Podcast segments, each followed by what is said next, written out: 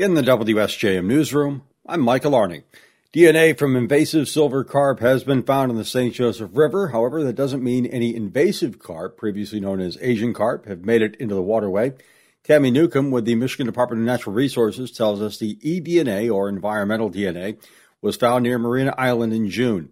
Invasive carp DNA was also found about five years ago in the Kalamazoo River it turned out to be nothing. This is not the first time. This again is a heavily trafficked area with boat traffic. We're doing due diligence. For the Fish and Wildlife Service will be back out there sampling right now, probably on the water right now, doing more eDNA sampling. Newcomb says all the boats that come into the St. Joseph marinas from all over, there are multiple ways that silver carp DNA could have been brought in. We have no evidence to suggest like there's any large number of these fish out there or that this is even a live fish. The DNR is collecting 200 more water samples this week. Results will take several weeks. In the meantime, Newcomb tells boaters and fishers to be on the lookout for any fish that jump out of the water or that look like silver carp. We have pictures to those on our website. Berrien County will be required to draft a new plan for waste management due to a change in state law. Board of Commissioners yesterday heard from Community Development Director Dan Fetty that the change in state law is requiring the county to draft a material management plan which will replace the current solid waste plan adopted in the 1990s. He says the new materials management plan will incorporate recycling requirements, among other things.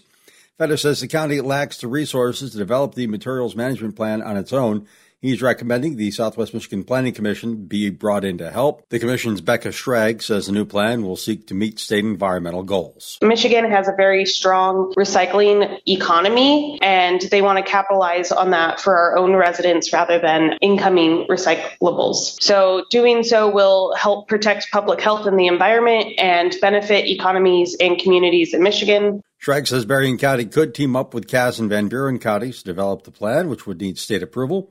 The state is providing the county $60,000 to draft the plan. Fetty says the county commission will receive a resolution to proceed at an upcoming meeting. Michigan Works is planning its next hiring event for October 4th in Benton Harbor. WSJM's Andrew Green reports. Michigan Works says they'll have more than 20 employers on hand ready to fill open positions. The employers represent several industries and include First Source Bank, Arcadia Home Care, Corewell Health, First Student, Four Winds Casino, Help at Home, K Manufacturing, Martin Supermarkets, and more.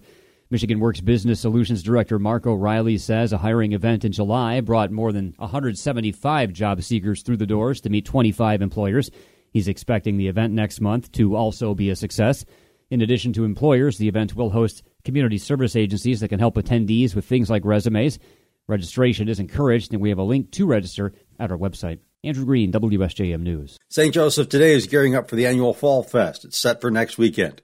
Daniel Crevier tells us Fall Fest gives everyone a chance to have some fun at Lake Bluff Park in a laid back autumn sort of way. We've got our farmers market, of course, that weekly market that happens. That's going on all day from 9 to 2. Um, then we've got interactive fun in Lake Bluff Park and again that corner lot at Pleasant Street. We've got a bunch of local organizations and businesses that will be hosting different family fun free activities for people to do. We've got some Halloween crafts. We've got um, a bunch of ring tosses. There's going to be like a musical petting zoo again. And the Benton Harbor Sunrise Rotary is hosting their pumpkin raffle. Fall Fest will also feature story time on the bluff and Remax with the Big Lake Balloon Walk. It's all next Saturday at Lake Bluff Park. Crevier Notes Fall Fest takes place at the same time as the last Love Local weekend downtown.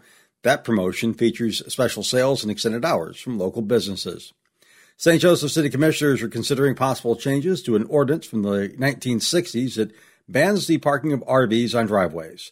At this week's meeting, they were asked by resident Michael Fernandez to allow RVs to be parked on driveways. He says he had his RV in the driveway until the dispute with his neighbor revealed it's not allowed under current rules. That's your lifestyle choice. It's what we choose to do. And I believe it's it's a very reasonable thing for a citizen to want to park their own equipment so long as that equipment does not interfere with any of their neighbors or any public services. It should be something they're able to do. Not everyone, however, supports the idea. Resident Douglas Rogers said people should know not to have trailers sitting in their driveways. He says it's not hard to put them into storage. In the WSJM newsroom, I'm Michael Arning.